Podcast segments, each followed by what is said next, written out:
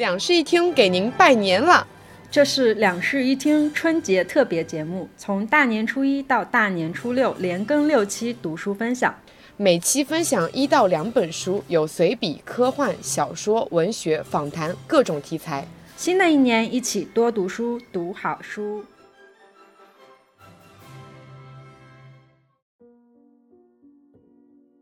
Hello，大家好，欢迎来到新一期的两室一厅，我是陈一日，我是 Sunny。初三快乐！一转眼来到第三天了，已经有些疲惫了。对，嗯，那我们就快速的开始吧。好。那今天我先开始吧。嗯，我想来听你说一说这一本非常厉害的科幻。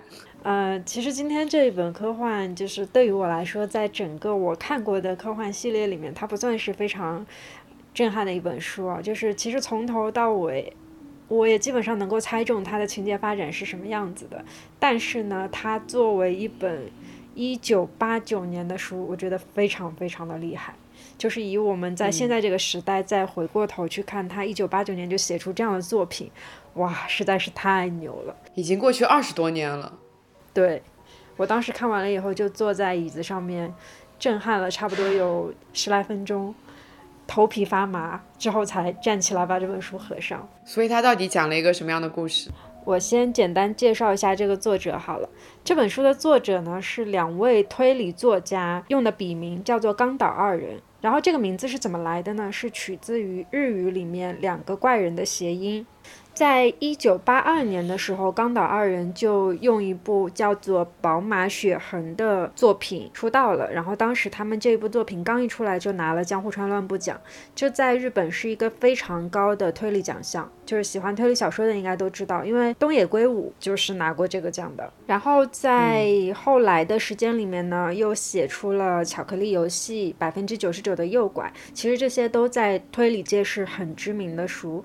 然后直到一九八九。九年的时候，这一对搭档突然间对外宣布说他们要解散了，克莱因湖就成为了他们两个人写的最后一本书，从此冈岛二人这个组合就不存在了。我想插播一句啊，嗯，我记得柯南的名字好像就是因为江户川乱步。对对对对对，是的。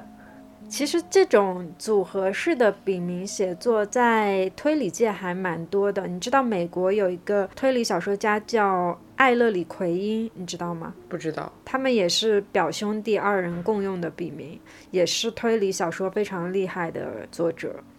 然后这本书的名字呢叫做《克莱因湖》。我先从克莱因湖开始介绍起啊。我觉得大家相对来说比较熟悉的应该是克莱因瓶这个名词。在数学领域当中，他说的是一种无定向性的平面，就是比如说大家更熟知的一个概念应该是莫比乌斯环嘛，他就说的是一张纸条把它撑开来，然后转一个圈之后再拼接，就变成了一个没有内部和外部之分的纸条。就更通俗一点的语言来说，就是一只蚂蚁可以在上面无限的爬，它也爬不到尽头。然后克莱因瓶呢，它其实就是两个莫比乌斯环拼接到一起，然后也是一种没有定向型的平面。一只蚂蚁从里面爬到外面，也可以从外面爬到里面，就是永永不止境的尽头，它是没有内外之分的。说实话，我并不知道这个词，我觉得我对克莱因唯一的了解就是克莱因蓝。那反正简单介绍一下的话，就是它其实是一个莫比乌斯环的更高维的这么一个东西。然后呢，这本书的整体的概念其实就是以克莱因湖展开的。我至于说为什么要提前在这里给大家介绍这个克莱因瓶的概念，是因为它的整部故事都围绕着一句话展开，这句话叫做“从开始的地方开始，在结束的地方结束”。好，接下来我要给大家讲一下这个故事大概发生了一些什么。其实它不只是一个科幻故事啊，它它是一个科幻加推理的故事。我本来其实一直都有一点在犹豫，说到底要不要把所有的情节全部都讲出来，因为怕涉及到剧透。但是呢，这本书其实在我阅读过程当中，我自己觉得是一个还蛮容易猜到后面发生了什么的情节。但是真正需要大家去推理的，其实是当你看完整本书之后，你要回过来细细的去想，他在什么时间进到了这个虚拟的空间，他在什么时间回归了现实，就是等到你全部读完以后，你才会意识到说，哦，有一些情节我错过了，这个时候再回过头来细细想，它是一部这样的推理小说。所以它是现实和幻想交叉着来的是吗？对的。好，那我就来开始跟你讲这个具体的情节发生了什么。啊，首先呢是我们的主角，一个大学应届生，他叫上山，这个是我们的主人公。他写的故事呢被美国的一家游戏研发公司买下了，这个公司想要把这个作品制作成模拟现实的一个游戏，这个游戏的名字叫做 K 二。呃，因为上山是这个故事的原作者，所以他就被邀请参与了这个游戏的内测环节。在这个内测环节呢，这个公司招募了两个人，一个是我们的主人公上山，然后另外一个是一个女孩子，叫做黎莎。然后这个游戏的具体实现方式是什么呢？就是有一点点类似于我们的 VR 游戏，就是实景体验游戏，但是又跟 VR 完全不一样，是因为它具体的体验方式是让玩家脱光自己所有的衣服，然后进入到一个容器。泡在一种特制的溶液里面，它就可以获得一种完全的沉浸式，就是近乎真实的游戏体验。有有一点像是《黑客帝国》，因为《黑客帝国》第一部里面，他们不就是被浸泡在一个容器里面，然后就是完全进入式的进入到一个新的世界里面。对。哦，我在这里插一句好了，就是整本书的这个大背景概念其实有一点像《黑客帝国》，有一点像《盗梦空间》，可以这么理解。然后呢，这本书它比《黑客帝国》早了十年，比《盗梦空间》早了二十年，牛不牛？哇，说不定《黑客帝国》和《盗梦空间》的灵感有一部分来源于这本书。我觉得，嗯，可能真的有这个可能。好，那我继续往下讲啊。总之来说呢，就是当你进入到这个溶液里面，你就可以得到一种跟真实完全没有区别的游戏体验。就是你进入到游戏里面，就会感觉自己拿着所有的东西都是有非常真实的触感的。比如说，他在里面很详细的描述了一个主人公拿起一个钥匙的金属的那种手感，反正就很厉害，非常贴近真实。所以开始游戏之后呢，上山就感受到了非常震撼的、从未有过的游戏体验。他就觉得说，哇，这个游戏一定会大火，而我作为这个游戏的作者，我也一定大火，就是我出息了，就是这种感觉。所以他就彻彻底底的陷入到了这个虚拟的世界里面。但是呢，随着他们开始测试之后的几天，因为他们测试会需要不断的去进入到这个呃湖里面嘛。哦，我接下来所有讲述的这个进入游戏和出入游戏啊，我都用进湖和出湖来。表示就反正他们这个是一个克莱因湖嘛，所以就进去和出去。好，他在每一天的测试过程当中都要不断的进湖出湖进湖出湖，然后需要去跟这个游戏的开发者去聊他们在里面发生的事情和他体验到的一些感官触觉，或者说一旦他在游戏里面碰到一些奇怪的事情，他就要立刻终止游戏，然后出来跟开发者去协调说该怎么样去把这个东西改变。但是随着他们每天日复一日的测试，诡异的事情一件一件的开始发生了。首先呢，是在他进湖的这个过程当中，他时不时的就会听到有一个声音，那个声音会告诉他说：“你要回去，快点回去。”就是一个警告的声音。这个也很《黑客帝国》，因为《黑客帝国》里面那个男主角一直在梦里面听到有一个让他醒来的声音。对。他在每一次接收到这个回去的信号的时候，都立刻终止了游戏，然后出来去跟研发人员说了这件事情。但是研发人员只是告诉他说我们会解决的，就没有后续了。然后他经常还是能够在里面听到这样的声音，直到有一天他在游戏结束出湖的时候呢，接到了自己的姐夫出车祸的一个电话。但是他跟工作人员急急忙忙跑到医院一看，有一个护士告诉他说：“你的姐夫根本就没有在这里有出院记录啊，我们这里根本没有这个人。”更诡异的是，在这时候，他的耳边突然间又出现了游戏里面才会出现的那个回去的声音，告诉他回去，你要回去。然后他就觉得很奇怪，我明明是在现实啊，但是我为什么会听到这个声音？可是他也只是疑惑了一下，觉得自己可能是恍惚了。他们在那个游戏世界里面。是在玩什么游戏啊？因为它好像听起来游戏世界就是一个真实的世界的投影哎，它有什么所谓的任务之类的吗？呃，我们这个主人公他写的一个故事，这个故事是一个关于间谍的故事，呃，他的故事被这家游戏公司买下了，然后他们那那个公司把他写的故事制作成了一个游戏，也就是说，他其实玩的游戏是自己进去变成他手下的主人公，是一个间谍。对，然后要去完成他的那个任务，这都是他曾经写过的故事，嗯所以其实和他的现实还是完全不一样的啊。然后他回到现实以后，就觉得自己能够听到这样的声音非常的奇怪，嗯，然后他就抱着这个很奇怪的心理回去进行下一次测试嘛。他在再次进湖之前呢，捡到了那个跟他一起测试的那个女孩的耳环，然后放到了自己的口袋里面。但是当他出湖的时候，又发现自己口袋里的耳环不见了。这个耳环呢，还挂在那个女孩的耳朵上，就跟从来都没有摘下来一样。就是他开始不断的出现一些奇怪的幻觉，或者是记忆偏差。在这个时候，事情开始有一点不对劲了。对。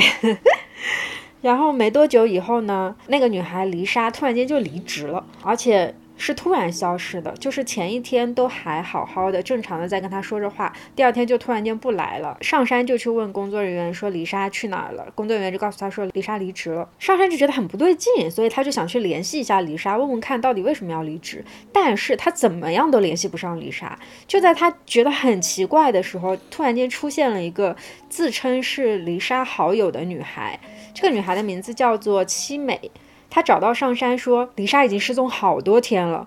上山这个时候就更加懵逼了，他说明明我们昨天还在见面，昨天还一起进这个游戏，为什么已经失踪好几天了呢？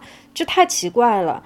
然后再加上整个游戏公司的开发过程，它其实都是很神秘的，每次都是把他们叫到一个就是全封闭的车厢里面，然后再运行去他们的游戏现场。因为说这个科技是全球领先的，怕被什么商业间谍知道以后被其他的公司先拿走，所以他们整个行程都是保密的。然后上山就一直觉得这家公司非常的奇怪。这个时候李莎又失踪了，所以。他就开始联合那个七美一起去调查这家公司，然后在调查的整个过程当中，他突然间发现，嗯，这家公司背后好像藏着很多背着人命的阴谋。这这里我就不展开讲了，就是他整个调查的过程其实还蛮跌宕起伏的。嗯，总之他的调查结果就是这家公司非常的不对劲，并且他在调查的最后一天找到了黎莎的一个死亡证明。嗯。在这个时候，他就发现了这家游戏公司的阴谋。简单来说，就是他要去利用游戏去做一种人体实验。那具体这个游戏公司要把这种人体实验用来去做什么样的阴谋呢？不知道。但总之就是这家公司是一个存在着阴谋的公司。好，他们终于发现了这家公司的阴谋。然后在这个时候，上山就想要说以一种形式去揭穿这个游戏公司，看看自以自己之力能不能够去扭转现在的局面。但是在这时候，游戏公司的工作人员用了一种不明的气体，把他们两个都弄晕了。然后等到上山又醒过来之后，所有有关凄美的一切，就是跟他一起调查丽莎的那个女孩的一切，都被工作人员告知他说。那是假的，七美只是游戏里面的一个 NPC，而且，他曾经找到的黎莎的那个死亡证明，对不对？这个时候，黎莎出现在了那个工作人员的身边，黎莎根本就没有死。现在我已经不太分得清楚，他到底在游戏里面，还是在现实生活中了。我们其实，在看完这本书之后，有一个比较大的推理过程，就是去推理他在他究竟在什么时候进入了虚幻世界。什么时候出了这个虚幻世界，这个才是整部小说需要我们去推理的最好玩的地方。所以我就只透露情节，然后不告诉大家具体他在什么时候进入了那个虚幻世界，什么时候出去了。总之来说，就是到我刚才讲到的这个时候，游戏公司的工作人员告诉他们说：“上山，你刚才经历的一切都只是在游戏里。”他是在这个游戏里面进进出出，还是说他从某一个节点以后又进入这个游戏里面，再也没有出去过了？我不能告诉你哦，这个你要自己去推理。哦，我现在感觉已经在玩一种海龟汤的感觉，我在问你是或者不是。对，嗯，好，这个我不剧透了，嗯。然后再接下来呢，神奇的事情又发生了。此时此刻，他照理说，工作人员已经告诉了他，你刚才所经历的一切都是游戏，七美只是一个 NPC，丽莎还没有死。他这时候应该已经在现实了，对不对？可是这个时候，在他的耳边又出现了游戏里面才有的那个警告，告诉他回去，要回去。嗯，这个时候上山已经是非常混乱不堪了，他已经分不清楚自己到底是在湖内还是在湖外了。怪不得你说他像《盗梦空间》，因为他进入到了游戏的游戏里面。对他进入了好几层，哎，你理解的很对，是的，就是我们最后要推理的这个东西就有，他是在湖内还是在湖外，然后他进入了哪几层湖。最后的结局是什么呢？最后的结局是上山选择了自杀，因为只有自杀才能让他真正结束这一切。就是如果他在湖内的话，他就可以真正醒过来；如果他在湖外的话，他也终于可以不再精神分裂了。这是一个非常开放式的结局，但是很引人深思。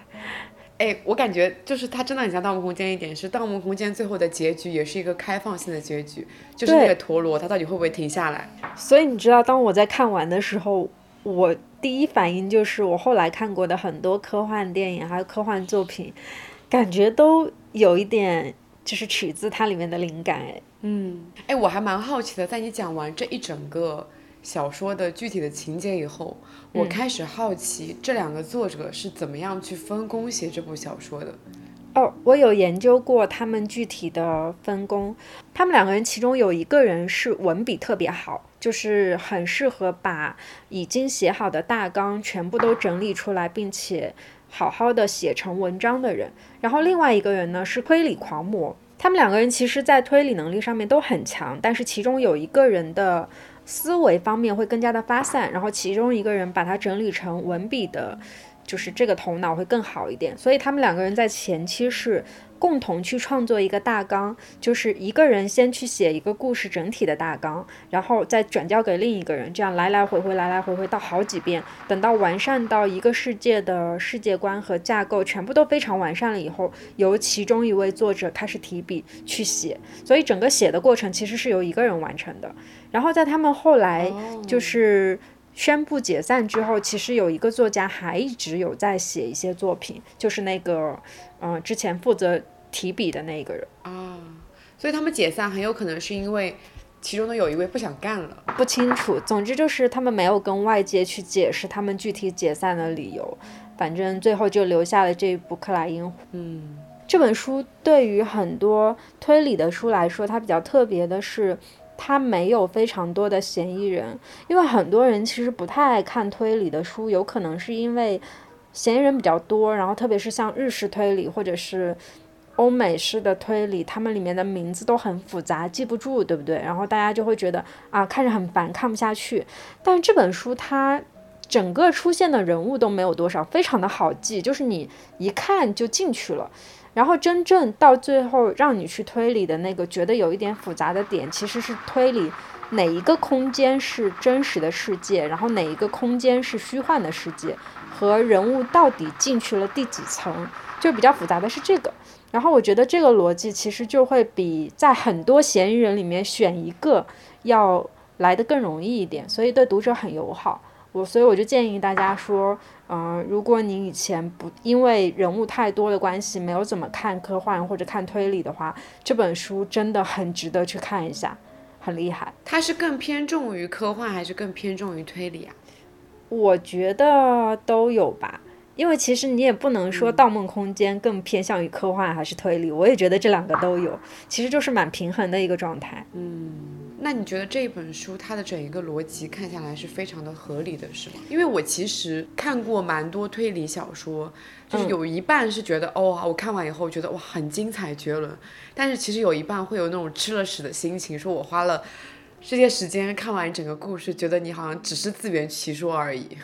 这本书它整个逻辑其实还是非常能圆得起来的，因为我刚才有说到，我在看完这本书之后，在原地头皮发麻，震撼了十几分钟嘛。那个十几分钟我其实就在翻书，在翻我之前错过的一些小的细节，然后我找到了就是我所认为的他什么时候进湖，什么时候出湖，包括什么时候才是。嗯，现实的空间和虚幻的空间那些节点，我全部都找到了。就是我所有最后没有弄明白的问题，在我回去翻这本书的过程里面，全部弄明白了。所以我觉得它的逻辑是非常好的。好的，等我回来向你借这本书。OK，没问题。为了配合你的科幻呢，我选择了一本非常现实的书，所以现在让我们回归现实，来看看家用电器。我选的这本书呢，是汪明安老师的《论家用电器》。嗯，当时是在书店里买了这本书，给我推荐这本书的人是说，它是一个论文性质，但它非常的轻松好读。嗯，而且他拿在手上的开本也比较小嘛。嗯，我就真的觉得它比较的轻松好读。嗯，实际上读完了之后呢，我发现它虽然篇幅不长，但其实它没有那么好读，因为它每一篇都是相当于一篇文学理论。文学理论课，诶，是我大学的时候最不爱上的课之一。哦，这是一本关于家用电器的文学理论随笔集，这是我给它的一个定义嘛。然后它是分成两个部分的，第一部分很显然就是家用电器，所以这本书里面讲述了现代家庭里面的七样电器。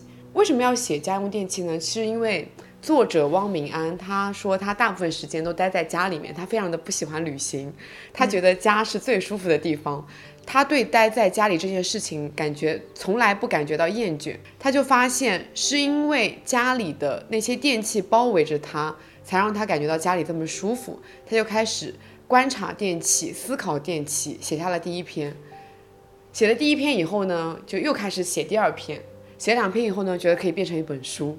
然后二，我给他的关键词是文艺理论随笔集。可能正常人看到论家用电器，第一反应是说他可能会研究机器本身的工作原理，或者说是一些内在的部件，对不对？嗯。但其实他是一个学者，他没有那么擅长的使用机器，也没有那么擅长的使用电器，所以他这本书更多是在探讨家用电器和空间、社会、历史时代与人之间的关系。哦。这是关于他文艺理论的部分。然后我说他随笔呢，其实是因为他没有这么的理论跟学术，他完全是根据自己的一些生活经验来展开的，嗯，就更偏向于随笔这部分。然后它里面有句话说的是，偶尔引用别人的话，完全是为了将它打扮成学术论文供发表使用。（括弧我必须服从学院的法则，没有注释的文章将不被看成论文。）这个很好笑，我觉得。所以其实整本书确实是论文，对吧？对。是最近几年写的吗？他第一次出版是在二零一五年，然后在二零二二年七月的时候再版了。哦，对你提到了一个很关键的点，就是时间。他这本书是二零一五年出版的嘛，所以势必会有一个问题，他写的是他当下的电器。嗯，二零一五年是距离现在已经有七年前了，你就会发现那里面很多东西对现在来说已经没那么适用了。包括他那个时候就在家用电器里面提到了收音机，嗯，他提到的收音机其实我们现在已经不怎么用了。然后我在看那一章的时候，感觉就是可以把收音机当成播客，把那个词替换成播客也是完全 OK 的。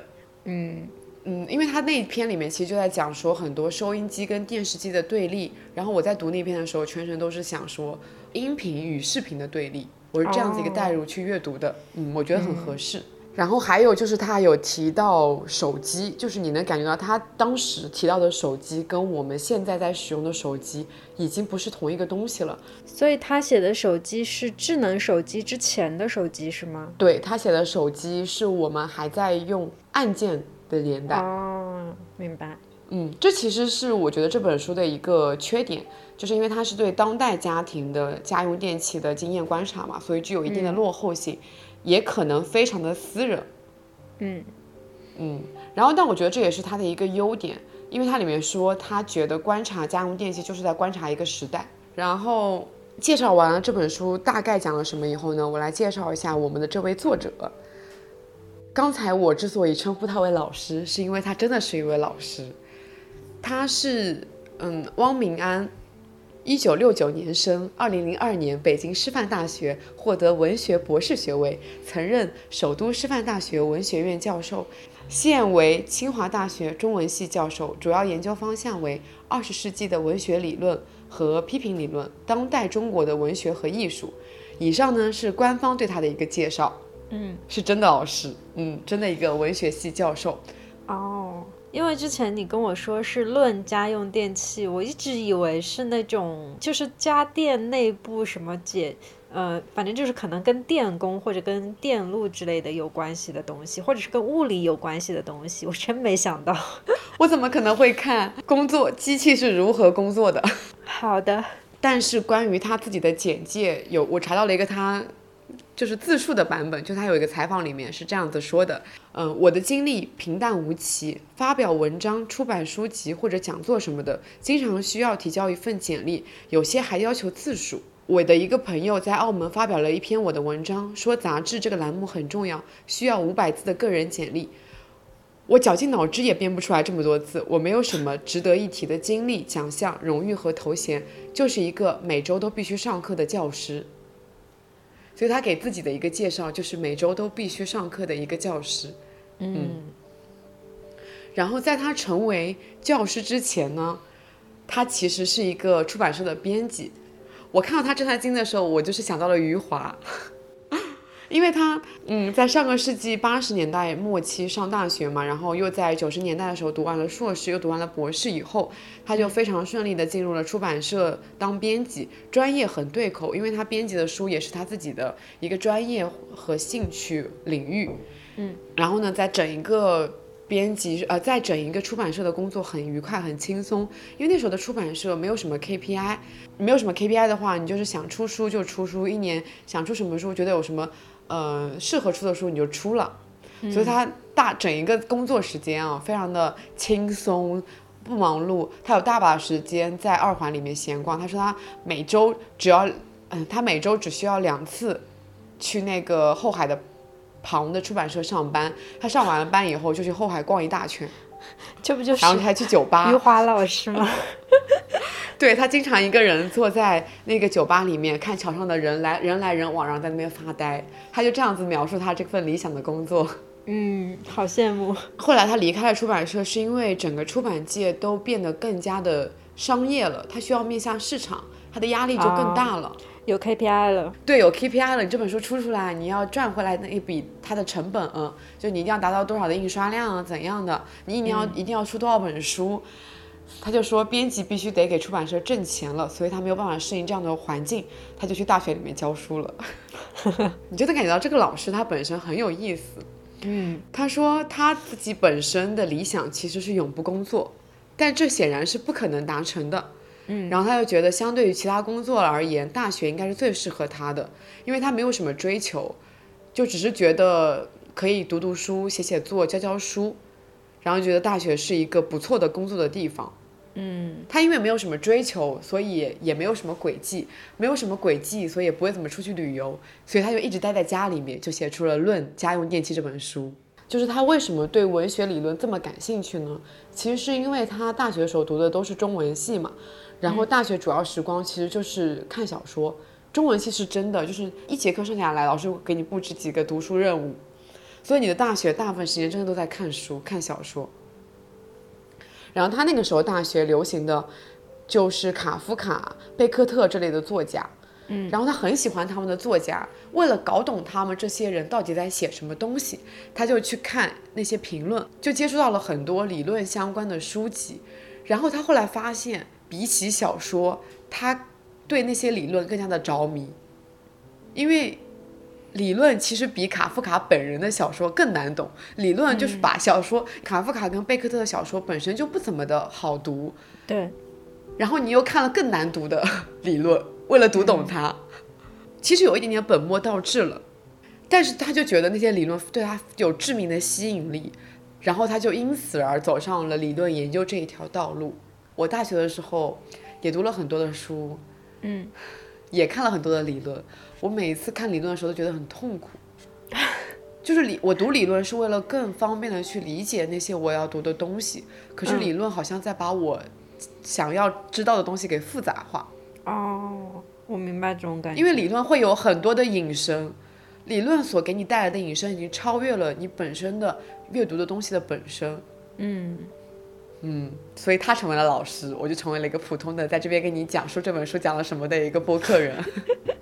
好，不过我觉得我大学的时候对文学理论这门课毫无兴趣的原因，还是因为我当时教我文学理论的那个老师，就是讲课没有什么魅力，因为我看了一下这一位汪明安教授的一些视频嘛，他虽然带着浓重的湖北口音，他的解构让你觉得，哦，你真的对这个理论产生了兴趣。这本书就是这样一个存在，我觉得这本书写的很妙，就是它里面一共讲了七个家用电器嘛，我最喜欢的就是它第一章讲了洗衣机，我也就以这个洗衣机为例，然后来讲述它到底怎么样去阐述了洗衣机，阐述了家用电器。其实说到洗衣机，我的第一反应是五月天的一首歌，就叫《洗衣机》。那首歌其实是讲述了，嗯，他其实是在用洗衣机代表妈妈，就是说，就是虽然在唱洗衣机，但其实是在唱给妈妈，因为洗衣机就是家里面这样子一个任劳任怨的存在，他一直在默默的工作，然后为你清洗好所有的衣服，好像代表了妈妈这个形象。嗯，在他的这篇文章里面。他的第一章节，他没有提出洗衣机，他先讲了空间、家庭空间的循环。家庭空间的循环是包括你这个家里面，它一开始是空的，但你会不断的运进来东西，也会不断的往外面清空东西，你会不断的对室内进行装饰，也会不断的去拆毁这些装饰。然后你会不断的吸进外面的空气，也会不断的排放室内的空气。一个家庭要这样子良良好的运转下去，需要保持它的这样子一个循环。而循环的技术和多样性体现在了最早的时候肯定是门和窗。我们刚刚才提到的东西，所有都是要从门和窗里面进来的。但是到了现代以后，就变成了大量的管道。然后他提到管道是非常神秘的，从上而下的贯通，然后使得邻居这个概念就被改写了。邻居不再是一个相识的面孔，而是一个沟通的管道，因为上面跟下面的管道都是相通的，甚至有可能发生，比如说你家里面漏水了，会引起下面的邻居的投诉，这样子。嗯，管道，他你知道他为什么要提管道呢？为什么？这就引到了洗衣机，因为他说洗衣机是管道的寄生物。只有和管道连接，洗衣机才能成为一个完整体。啊，他说洗衣机的摆放是非常灵活的，它可以摆放到任何的地方都觉得不突兀，但是它又非常的死板。它是随意的，但也是很严格的，因为洗衣机只能被摆放到管道通的地方。它就是从管道，然后讲到了洗衣机。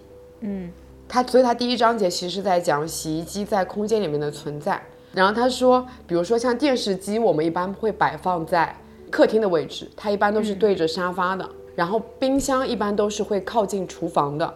然后空调其实它会摆放在一个天花板靠近天花板的位置，然后一般都是呼应着一个空间，或者说呼应着，比如说客厅或者呼应着床铺，对吧？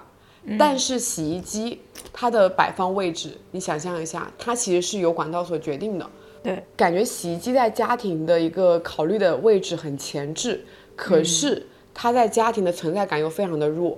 对，你一进到这个整个家里面，你是看不到洗衣机的，这是它的第一章节。然后它的第二章节开始讲洗衣机的运作，它依然是跟别的家用电器去做对比，比如说像电视机，你就。开和关，对吧？它中间的运作也都是非常平稳的进行的。空调也是，然后你开了以后，它又会变冷，或者变冷或者变热。但是呢，它形容洗衣机，我觉得它用的非常的妙。它形容洗衣机，它说有一个非常复杂的叙事过程，它有一个开端、一个发展、一个高潮、一个结局。它像是一部叙事小说一样起起伏伏，它发出的声音充满了变奏。有时候是轻快的流水声，有时候是间断性的嗡嗡声，有时候发出迅疾的低声轰鸣，最后是戛然而止的劲爆提示音。每一种声音都意味着不同的叙事进展：进水、洗涤、漂洗、脱水，再进水，再洗涤，再漂洗，再脱水，直至最后的烘干等等。仿佛这多变的声音在诉说一个命运的传奇，仿佛这方盒子里面在上演戏剧。我被他这么一形容以后，我觉得，哎，好像是真的。可是，人们只在意衣服放进去以后，最后结束的一个过程，你丝毫不会在意衣服到底在里面干嘛。嗯，哎，我发现这些学者啊，很多人都是属于那种思想非常发散，可以由一个宏观的点看到非常非常微观的东西，所以他们能够成为学者，所以他们能写文学理论呀。他会有非常多文学性的引述在里面。这一段我真的很喜欢，就是从此我觉得我看我我家的洗衣机都会觉得它是一本叙事小说了。洗衣机也没有想到会有这样的一天。但你不觉得他形容的很妙吗？就是是真的，就真的有开端、发展、高潮跟结局。确实。然后第三章，他开始论述洗衣机和妇女的劳动解放。嗯，刚才我在开头的时候提到说，我第一反应想到洗衣机，就是想到五月天那首歌，提到了妈妈嘛。嗯，真的好像在家庭里面，洗衣服这件事情就是跟妇女强关联的。甚至说，妇女洗衣这件事情变成了一个文学符号，一个文化形象。就是你说起洗衣服，你就能想到，嗯，一个女人她在水边，然后拿着那个洗衣服的器皿在那边努力的敲打，然后把进把一件衣服进行搓揉，然后把衣服给拎起来，然后再拧干，你就能想象这样一个非非常完整的画面。好像真的很少有男性洗衣这样一个。形象出现在你的脑海里面，甚至你在想象这个画面的时候，你觉得很别扭。但是洗衣机的发明，它就解放了妇女的劳动，也解除了这种隐喻。从此，洗衣服不再是一个女人一定要做的事情了。嗯，它就让洗衣服这件事情去性别化了，甚至它后面又引申到了衣服的性别化。他真的好会隐身，然后从衣服的性别化又引申到了衣服跟身体之间的关系。就不是有句话说什么“女人如衣服”啊之类的，他又讲了很多，就是衣服跟身体之间的关系。这是他的第三章节。他第四章节呢，讲了洗衣机和手的艺术。他拿洗衣服跟做饭这两项家庭很重要的手工劳动去进行了比较。他说为什么洗衣服可以被替代，但是做饭不可以被替代呢？从而讲述了机器活动跟艺术活动这两个之间的区别。嗯。然后来到第五章，第五章它讲述了洗衣机与家庭关系，就是把整个家庭比作车间，每一个部分都会有工人，就是会有个生产者和劳动者。然后说家庭劳动总是会引发家庭的战争，但洗衣服就是毫无争议是妇女的工作。然后他又回到了妇女这个点上面。你听完我整一个关于洗衣机的描述，你是不是突然觉得洗衣服洗衣机很伟大？它很复杂，确实。而且它这个整个写的好像一个大型的思维导图，就是那种我乱想乱写，然后把它先写成一个完全发散的思维导图，再把它整理成论文的这种感觉。哎，我跟你讲，真的就是在豆瓣的有一篇书评里面啊，嗯，就给他的每一个章节做了一个思维导图，哦，因为他引申的东西太多了，但是你又不会觉得它的上面跟下面是脱节的。他是在跟你循序渐进的去叙叙述。我刚才不是有讲到说，他在最后一章节又回到了家庭关系，然后回到了妇女这个点嘛？其实他最后一段我非常的喜欢，他就说，洗衣机让人们忘却了洗衣服的繁琐和无趣，但同时也让人们忘却了洗衣服曾经带来的乐趣。在七零年代，在洗衣机出现之前，洗衣服是妇女社交的重要方式。她们在固定的时间走出家门，在一个特定的地方。聚集在一起，衣服在河水中来回的漂浮、抖动、翻滚，他们激起的水的喧哗同妇女的叽叽喳喳愉快的呼应，一个将家庭和男人拒绝在外的妇女的自主世界诞生在这种水边的吵闹声中。这个喧嚣的世界却包藏着单纯的妇女秘密。此时此刻，衣服变得无关紧要，他们受到了闲聊的压制，从而变得像是戏中的道具。闲谈和聚集的快乐冲淡了劳作的艰辛和琐碎，这是一个美妙的清洗时刻。他们分享这种时刻，并陶醉于其中。或许在某一个阶段，在某个妇女一生的某个黑暗阶段，她内心唯一的存在之光，就是早晨起床，拎着衣服走出家门，来到河边，撞见他人倾诉衷肠。这是她整个洗衣机的末尾，我觉得是这整一个洗衣机的高光时刻。嗯，我从来没有想过，就是就是洗衣机可以引申到这个落点去。它的文字功底也好好哦，是让中文系出来的嘛？嗯，然后最后那一段让我开始思考说，原来曾经洗衣服是有点相当于我们现在在讲的一个独立的房间。嗯，无论你身处怎么样一个情境里面，女性总要有一个自己的一个房间。对。然后我就突然意识到说，原来。洗衣服这件事情曾经有过有过被赋予这么高尚的一个意义，也不是高尚嘛，就是有被赋予过这样一个性别符号吗？对这样一个很私人性质的一个意义。是男人，就是一开始我们好像会觉得，嗯，洗衣服是女性应该有的一种劳作，是一个非常负面的事情。然后，所以洗衣机解放了妇女的一个劳动，就解放了一个妇女的劳动，是那是一个大家都值得欢喜的事情啊。嗯，我们从来没有想过，就是洗衣服可以带来乐趣，因为我感觉，包括我现在有了洗衣机，我都觉得洗衣服很麻烦。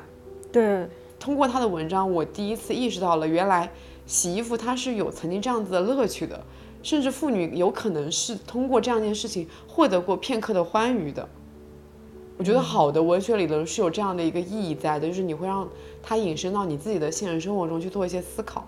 然后我觉得在刚才我通过洗衣机这个例子里面啊，它带给我的最大的两个它的写作特点，一个是它会用非常曼妙的比喻比较。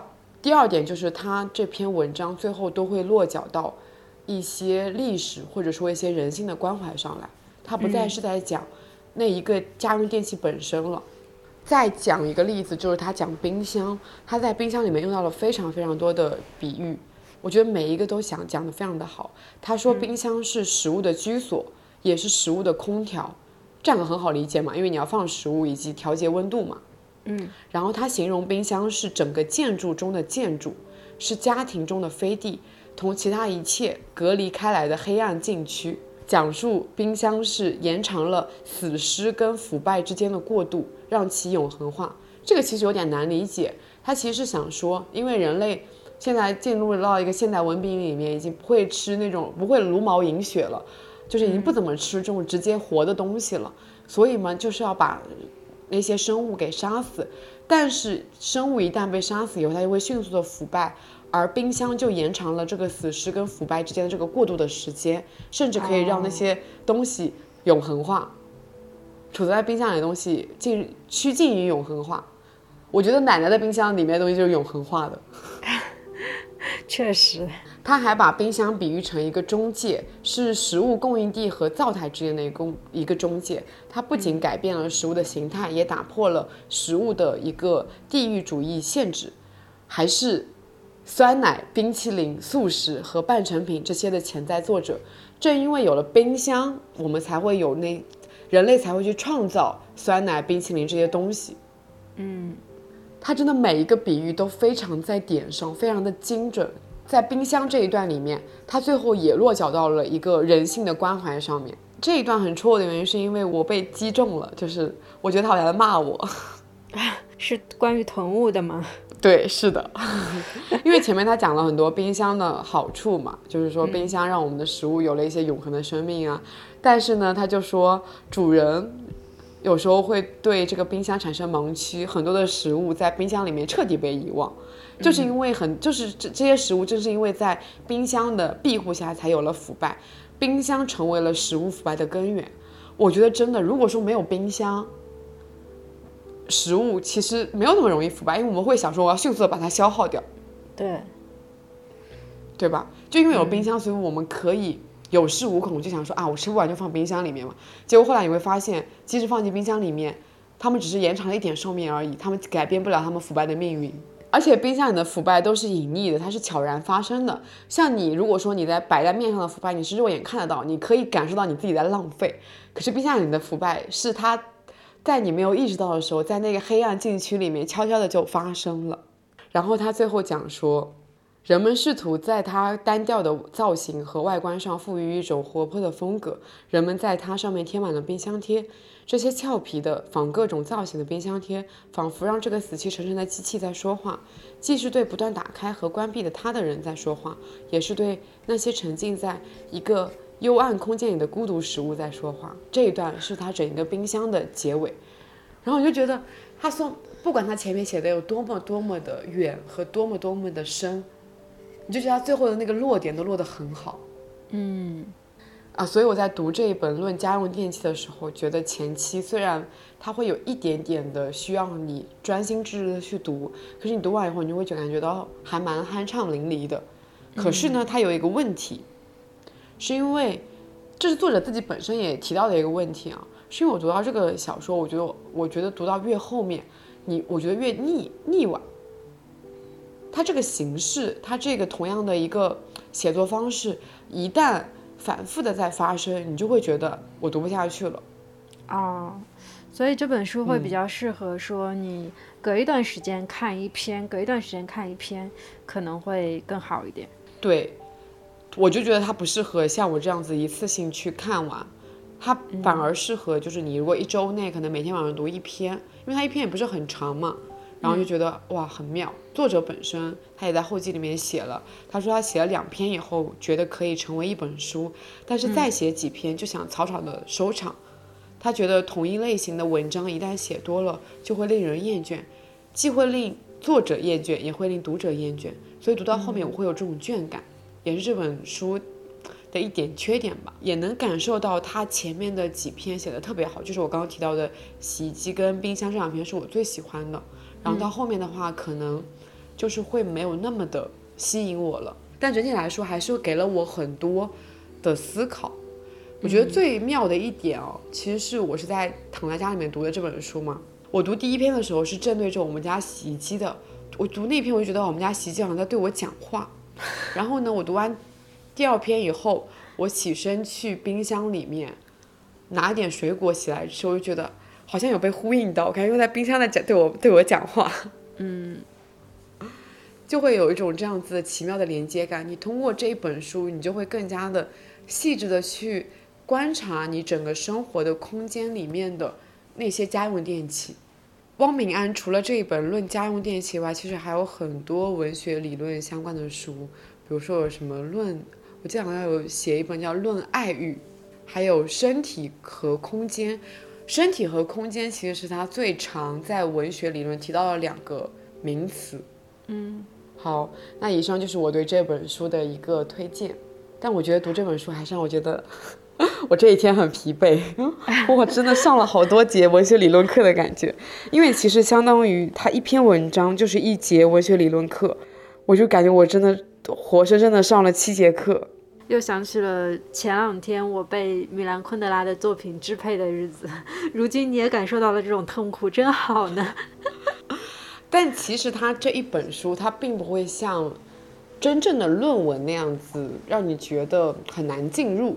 首先，因为他写的东西是你日常生活中能接触到的家用电器嘛，然后他提到的很多也都是他自己的生活经验，你就会有共鸣。其实所以没那么难进入。嗯嗯。它就是没有那么像论文，更像是一个带一点文学理论气质的随笔集。嗯，我读我介绍完这本书以后，你会想读这本书吗？会啊，我觉得挺有意思的。是吧？我也觉得蛮有意思的。就是说一个彩蛋，就是呃，我因为看了这本书以后，突然去想去回忆一下我大学的文文学理论课到底都在上什么，但我想不起来我的文学理论课老师叫什么了。然后我就久违的打开了我的大学室友群，我们就因此而聊了起来。嗯，终于可以呼一口气，因为明天我们就要 分享垃圾小说了，垃圾文学。哎呀，我这本垃圾文学真是好长啊！我直到今天晚上都还没有看完。我这本垃圾文学也很长，哎，这么一看，垃圾文学是我们读的所有书里面最长的。对啊。然后讲起来估计是最短的。是的。我想说，我们简单预告一下我们各自垃圾文学的类型。我的是一本。现代言情小说，然后它主要是讲律师。我这本就相对来说稍微设置复杂一点，因为它有玄幻的部分，然后也有历史的部分，啊，还有现代的部分。怎么可以把这么多部分夹杂糅在一起？对，咱明天再说。咱们真的是一个不太正经的读书节目，不过我们本来也不是读书节目啊，我们本来就不是读书节目，大家不要觉得，大家不要因为我们进行了一个春节挑战就。擅自认为我们是一个读书节目，我们是一个闲聊节目啊，我们只是我们只是最近在读书而已。嗯，没有哪一个读书节目会在节目里面跟你们分享垃圾文学的。我们要为自己证明一下啊！嗯，好，那就这样子吧。好，我们明天再见，祝大家新年快乐，拜拜。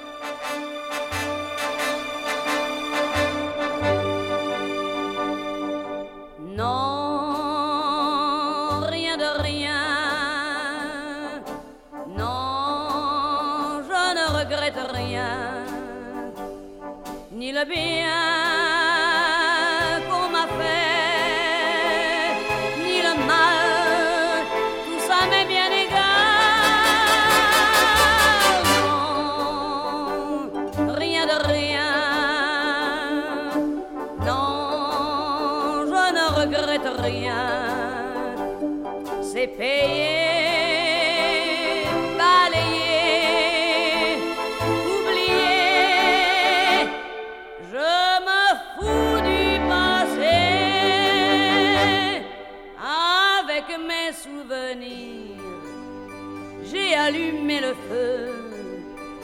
chagrins, mes plaisirs.